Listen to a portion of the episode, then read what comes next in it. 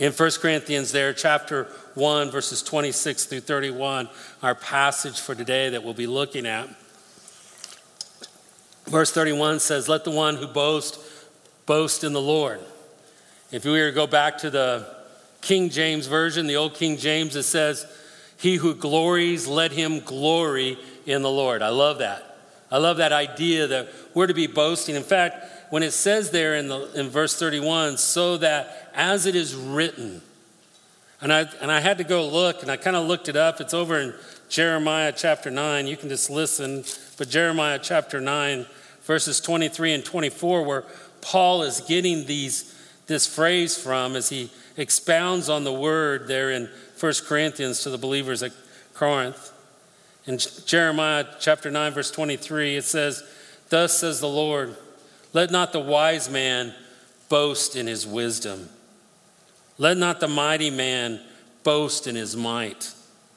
Let not the rich man boast in his riches, but let him who boasts boast in this, that he understands and knows me, that I am the Lord who practices steadfast love, justice, and righteousness in the earth.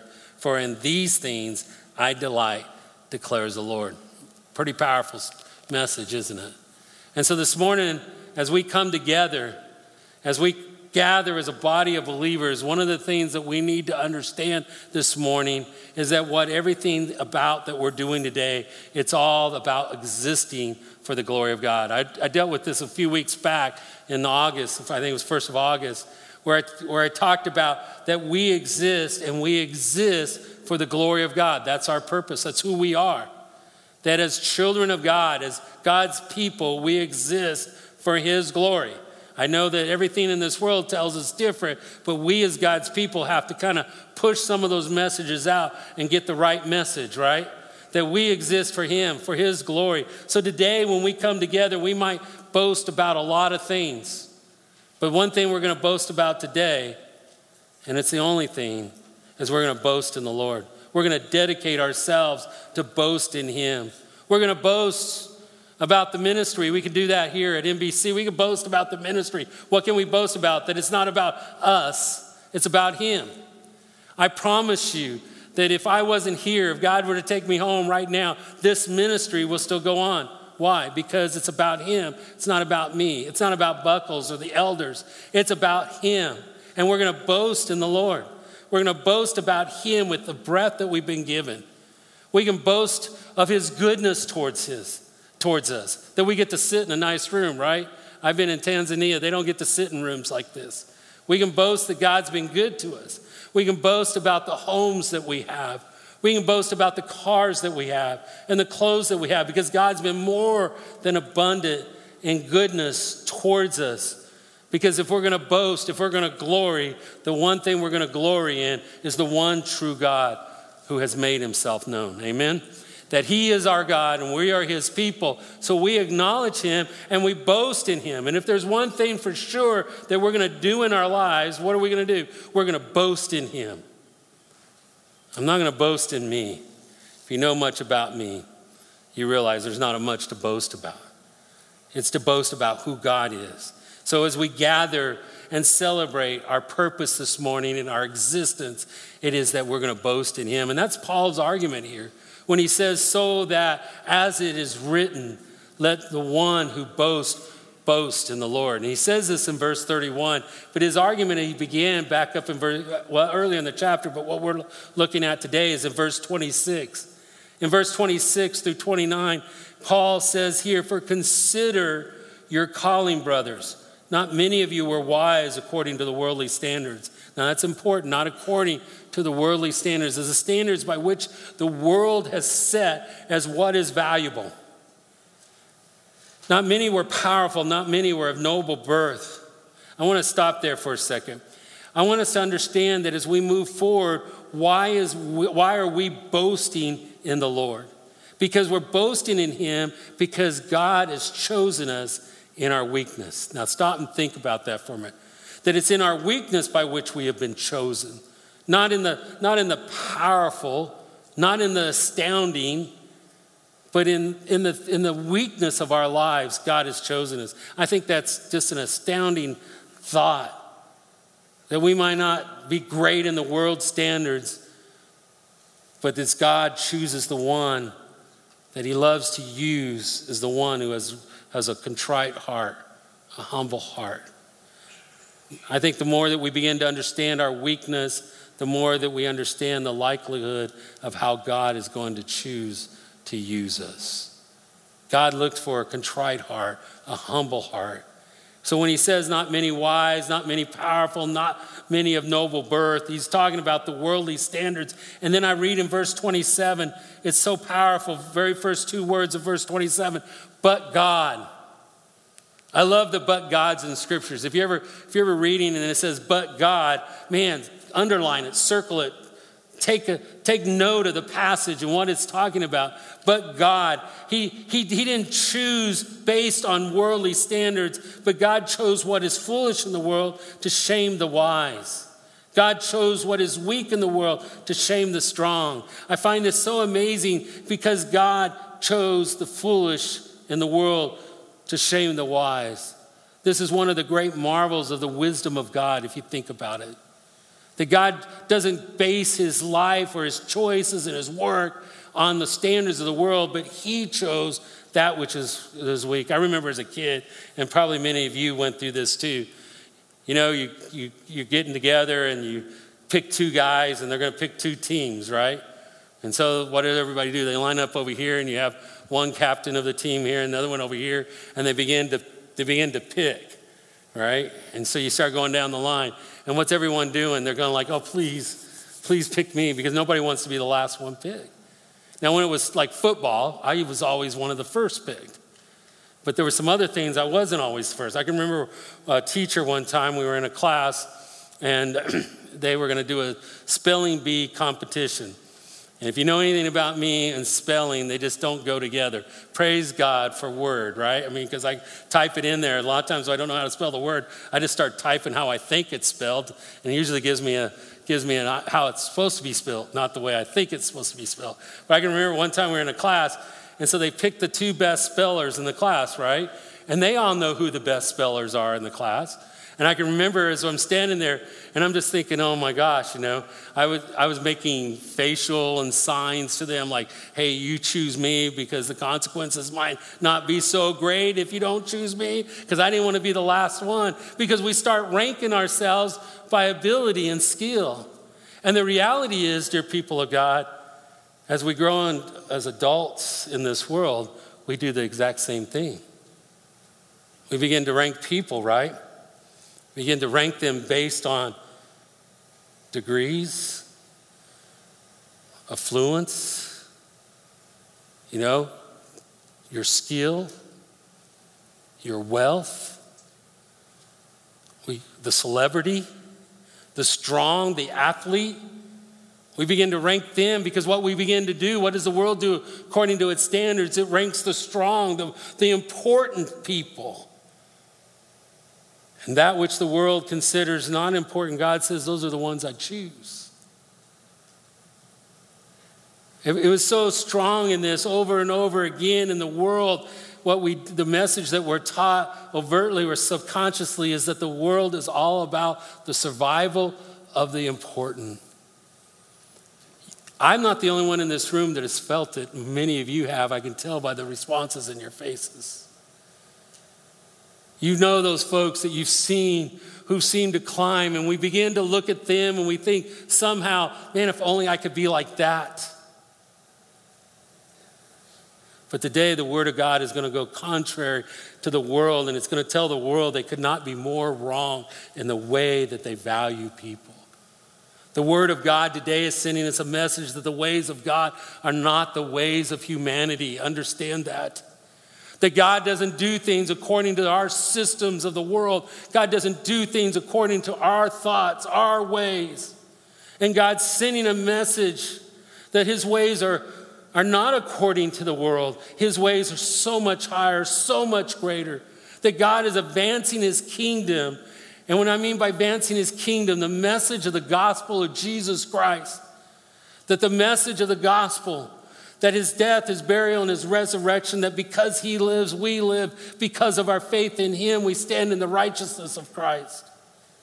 The message of the, of the gospel, the advancing of his kingdom, not because of the influential, not because of the smart, not because of the powerful, not because of the rich, not because of who the world values, but because of who God chooses. He's advancing his kingdom through those the world would disregard through those who the world might count unworthy. It's not the proud that says, hey, I got this, I'll make this happen. It's not the proud God uses, it's the humble. It's the one who comes before God and says, I have nothing else. I have nothing else but you. Those are the ones that God chooses and uses. It, it is our weakness that becomes our greatest qualification to serve. See, God works through people who say, I'm fragile. God works through people who say, I'm weak. God works through people who understand the struggle of sin daily. God works through people who say, I'm not good enough. He works through people who say, I need you, God. I need you. I need you. I, I fall on my face. I need you, oh God. I know many of you, in fact, I had someone that corrected me the, at the end of the first service and, I, and said, Greg, I got your point.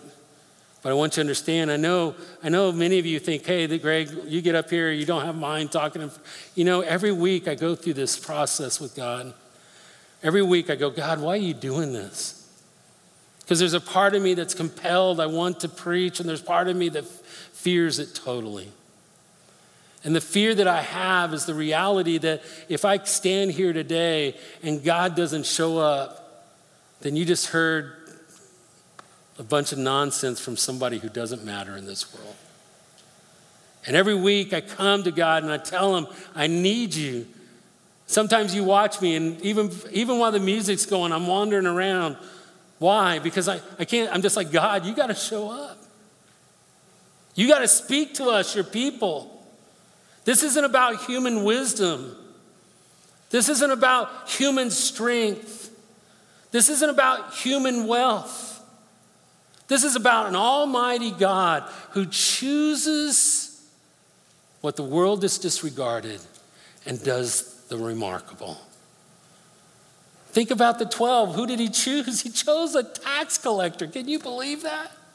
A tax collector, one of the most hated of his day, and fishermen, the uneducated, the ones the world did not consider worthy. He chose them to change a world. You see, our weakness isn't a reason not to, our weakness is actually a qualification for God to use us. So when we say, I can't teach that class, but God, love those but gods in the scriptures, right? But God. I, I, I don't know if I could start a small group, but God. I don't know if I can reach my neighbor for Jesus Christ, but God. I'm not good enough to, to serve or do anything, but God. You see why we boast? When we boast, we boast in the Lord because it's not about our qualifications, it's about our humility and our weakness. When we yield ourselves to Him, when we realize there's nothing else that I can do but to depend on the Lord, that He is my strength and He's all that I have. God takes what the world considers foolish, foolish and He uses it for His glory. This is how God chose to work. God didn't choose the great things of the world to, to, to, make a point. He chose that which is weak, who would recognize. It's like that old hymn that when we're falling helplessly in the everlasting arms of God, it isn't until you are falling into the everlasting arms of God that all you have is Him that you will realize that that's all you need. It's when we go through those tough times and those difficulties that we begin to realize the power and the source and the strength of our God in our lives.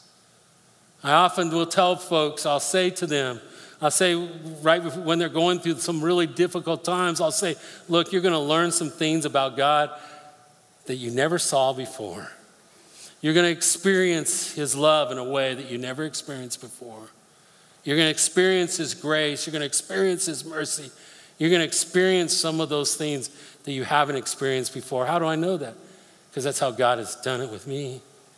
Over and over, when I look back in my life, it wasn't the great victories where, where, I was, where I was seeing the great hand of God. It was in the times when I was at my lowest. It was at the times when I didn't think I could pick myself up anymore that I felt like, God, you were all that I had.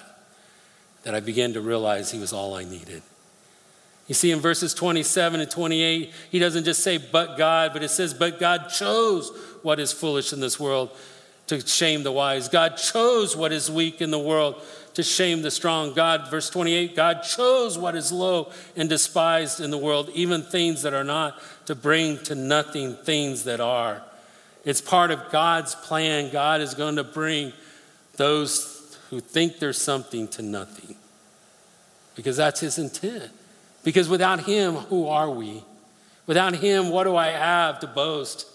You know, this world, it scoffs at Christianity like crazy. I mean, like, I, I pray for our kids, I pray for our students on, on a regular basis, man. I just, I just pray for them. I pray for our children.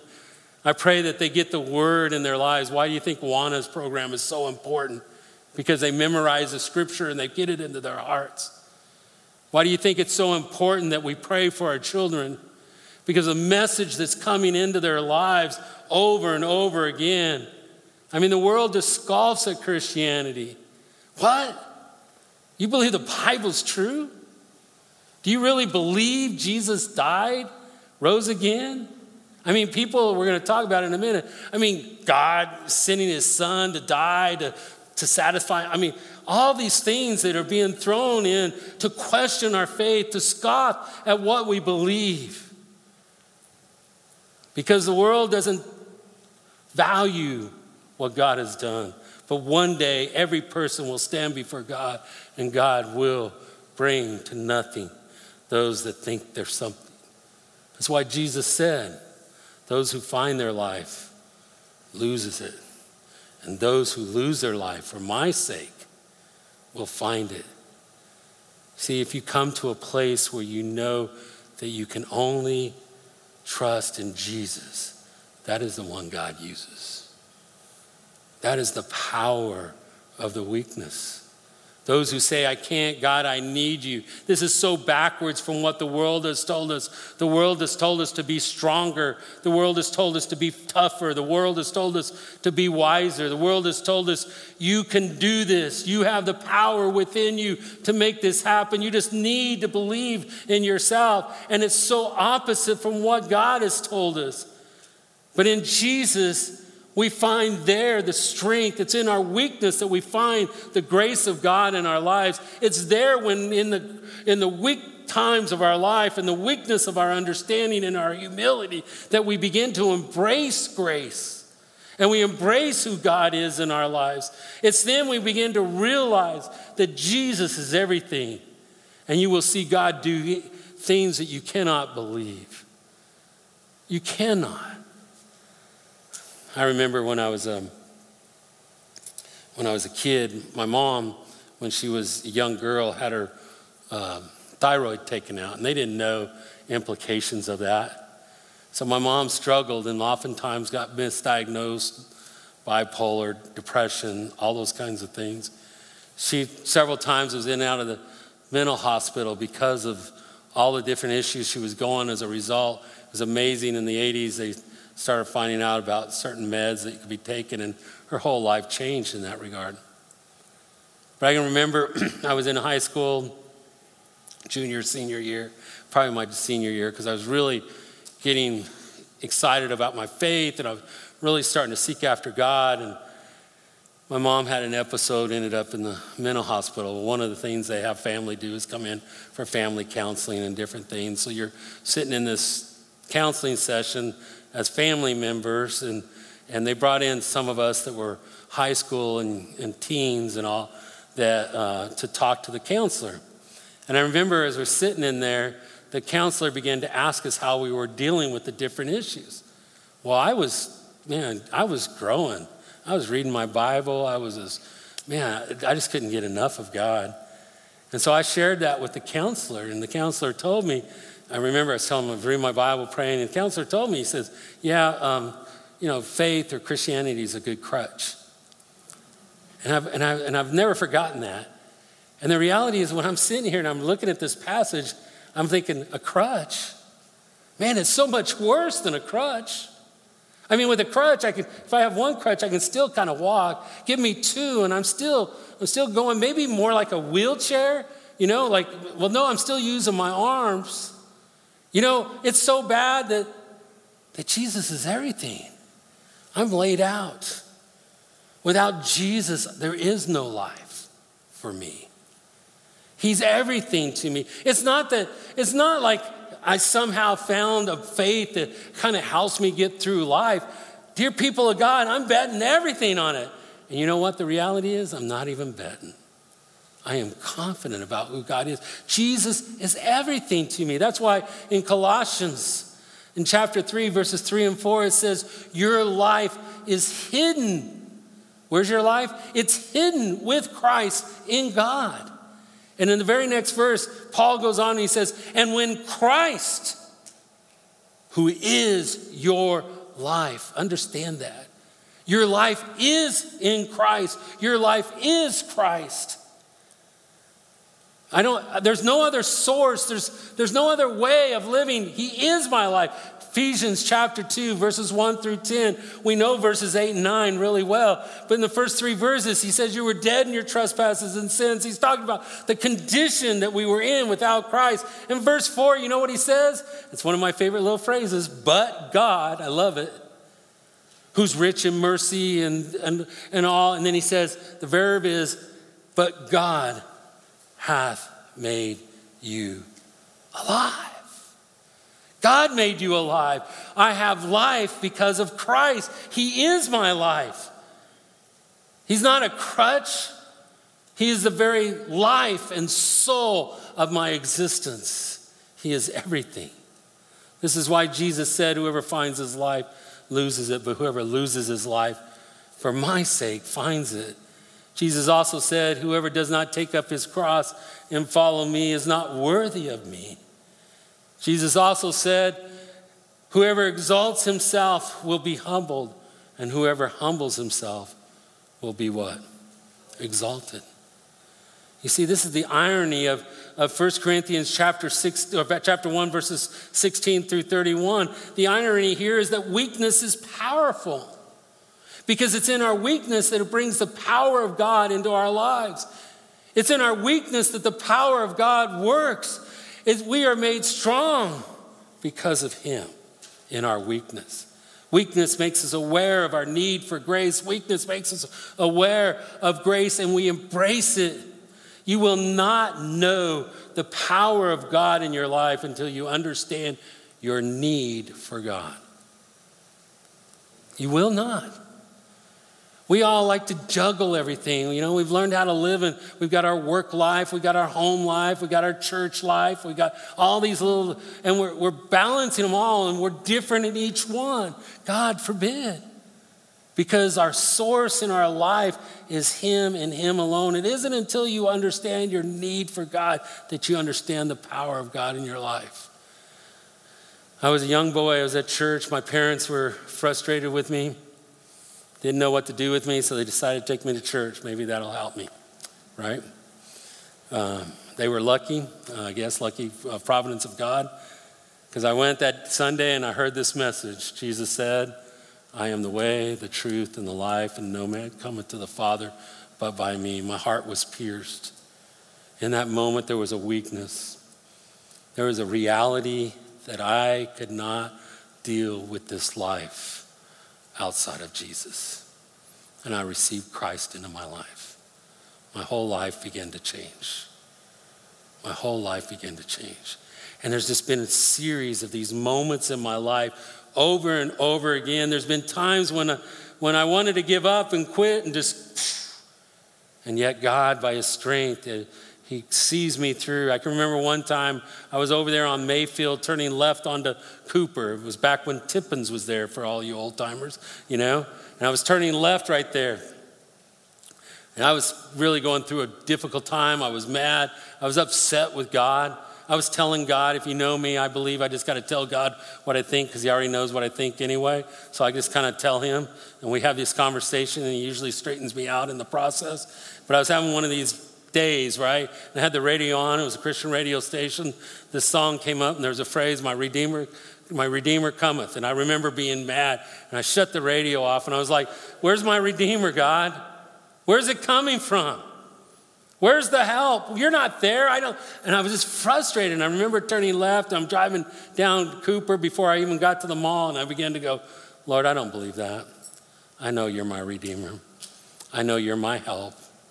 I can't see it right now. I don't understand it. I know that I've got to trust you. I know that God, I got to grow through you. See, it's in the moments of weakness that we begin to see God's power. Weakness hurts. Trials hurt, they're painful, they're devastating sometimes. It's difficult. Fear comes in and it can be overwhelming. And we got to pull those things away and we go back to who God is. Who are we in Jesus? And in our weakness, He's made strong. It's in our weakness that the power of God begins to work in our life. It's in our weakness that He raises us up. This is why we boast in the Lord. This is why we boast in the Lord. What am I going to boast in? My strength? My smarts?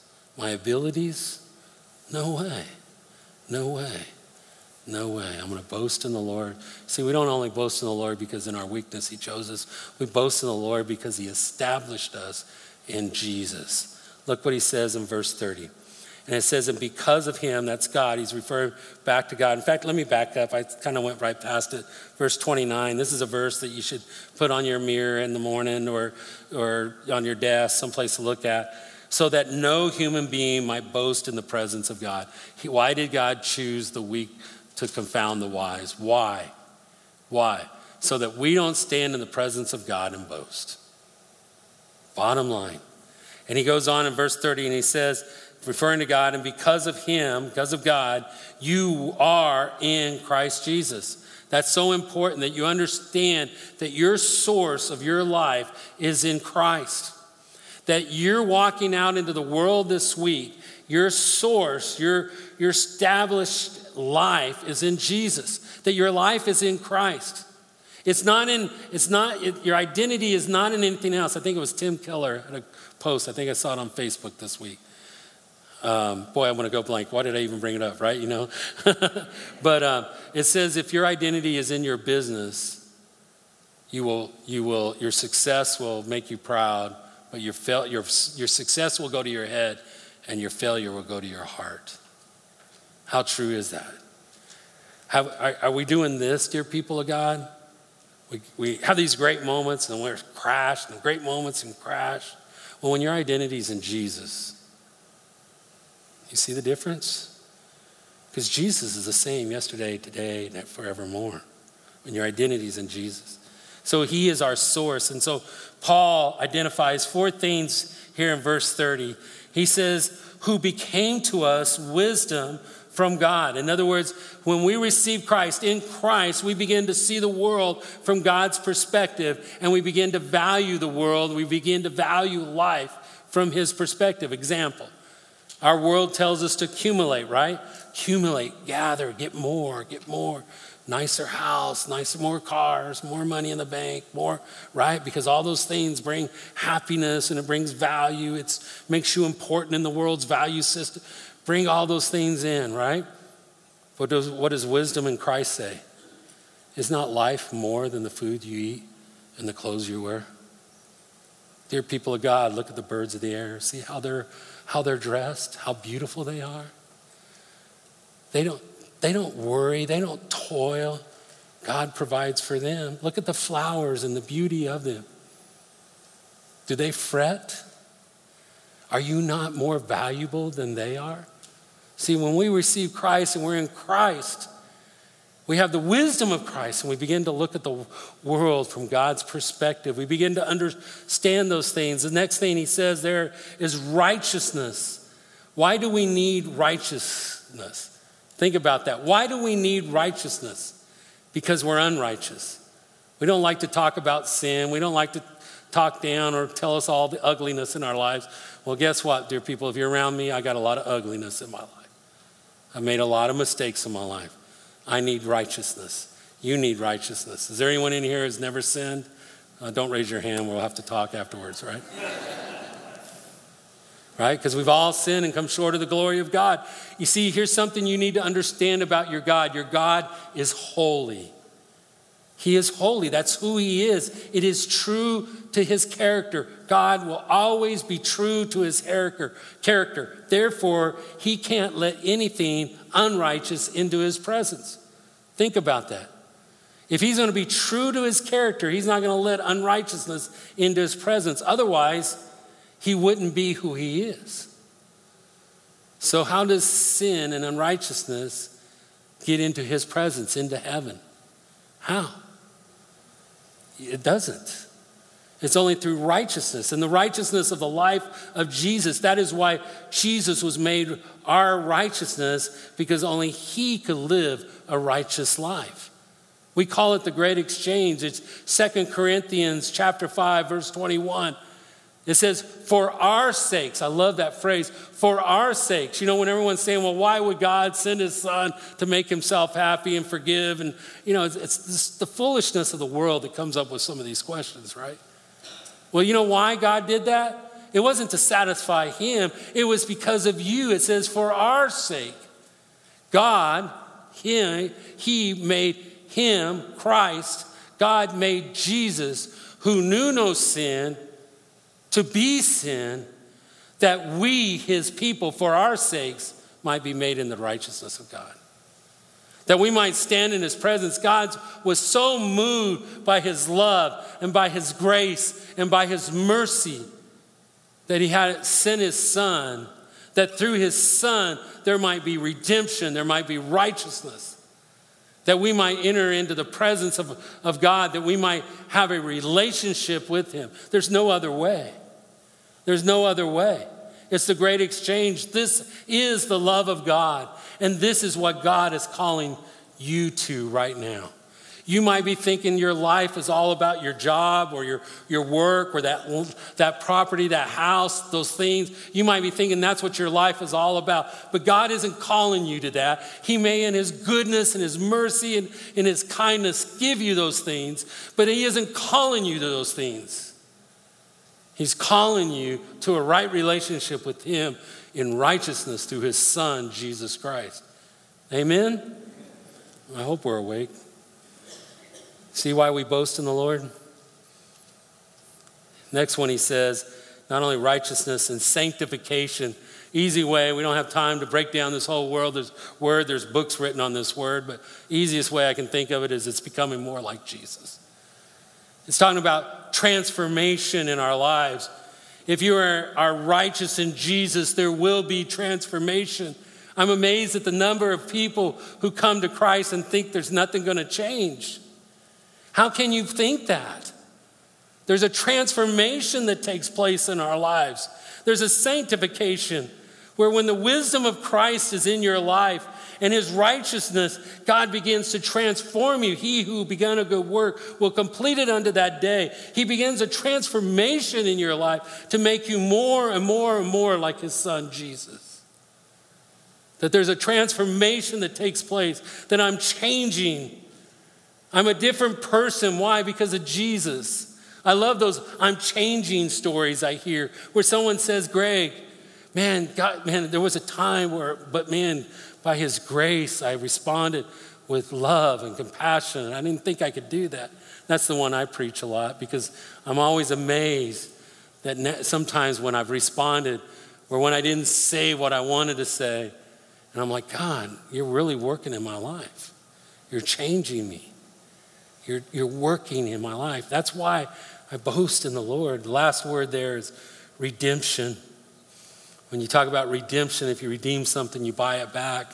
The picture is here that we've been bought back from sin by the blood of Christ. We've been, we've been, we've been bought from the power of sin and death. You understand that iniquity placed us in a position whereby all we could face was condemnation and judgment. But because of what Jesus did, because of what he did on the cross, his death, his burial, and his resurrection, we now can stand in a place of righteousness because we've been bought from, delivered from, set free. For freedom, Christ has set you free. That's what Jared's going to be preaching on next week. You've been set free. We've been delivered. You go from the idea of being redeemed to righteousness, whereby God declares us righteous, to sanctification, and there's a transformation that's taking place. Do you see how, listen to this, do you see how doctrine can lead to worship? How can you not praise God when you know these things to be true?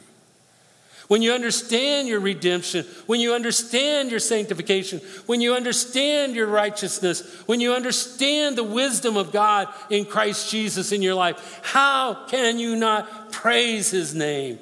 Amen. How can you not bend your heart towards Him? How can you not bend your knee towards Him? How can you not lift up and boast in the Lord?